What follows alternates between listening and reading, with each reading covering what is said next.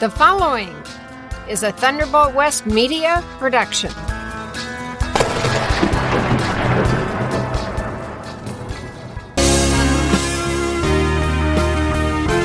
out, step on the scene. This is a Living Off Grid Power and Information Show update. These updates can be heard on 89.3 Key Radio, Osage Beach, Missouri, as well as being posted on my website, which is livingoffgridshow.wixsite.com forward slash LOG show. I'm your host, Jim Calhoun, and thanks for listening. In past shows, I've told people that they should store their electronic items in what is called a Faraday cage. Well, the news coming out of Ukraine and Russia lead me to believe that things are going to escalate. And one of the ways that they can escalate this war, it is a siege, because we're trying to strangle Russia. That's what our fearless leaders are doing. And they will fail at this. But in the meantime, it puts all of us at risk for an EMP attack. And so I highly suggest that you take all of your electronics right now and put them in a basement or put them in a Faraday cage. Now, what I've done is I've put mine in a Faraday cage in the basement. And what I've put away are CB radios, shortwave radios, computers, memory sticks, and standard AM and FM radio. I need to build more Faraday cages and I need to build them fast. The next step, logically anyway, in my estimation, is going to be a retaliation against the internet. The next step after that will be a retaliation against all of our grid. I think it's imminent. I think that time is here.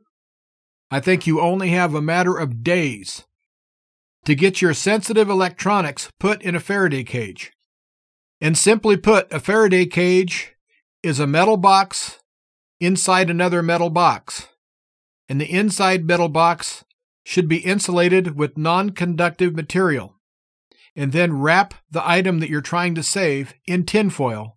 Put that in the insulated box, and then put that box inside another tin box. And if the second box, the bigger one, is insulated too, that's all the better. But if we do have an EMP attack, it's going to take out our grid. It's going to follow the wires into your house. It's going to electrify the plumbing in your house. So if you have, let's say, a water pump, if you have your own well, you're likely to lose your motor. There's things that we cannot defend against. But what happens in an EMP attack is it sends a pulse, and that pulse goes through all the wiring.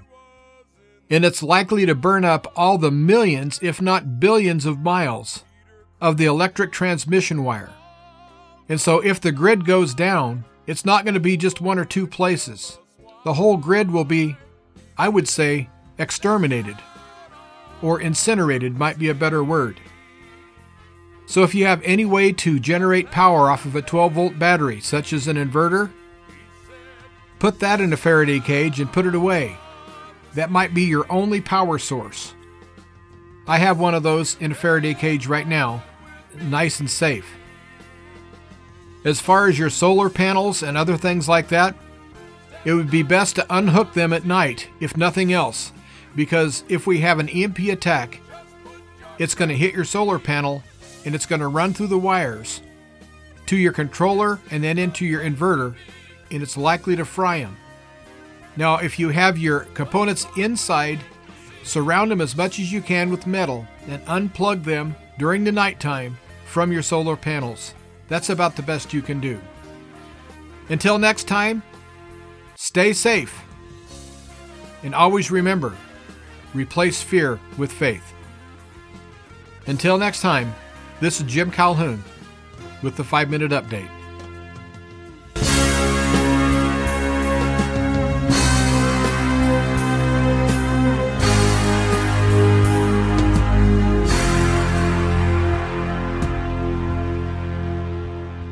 Thank you for listening to Thunderbolt West Media.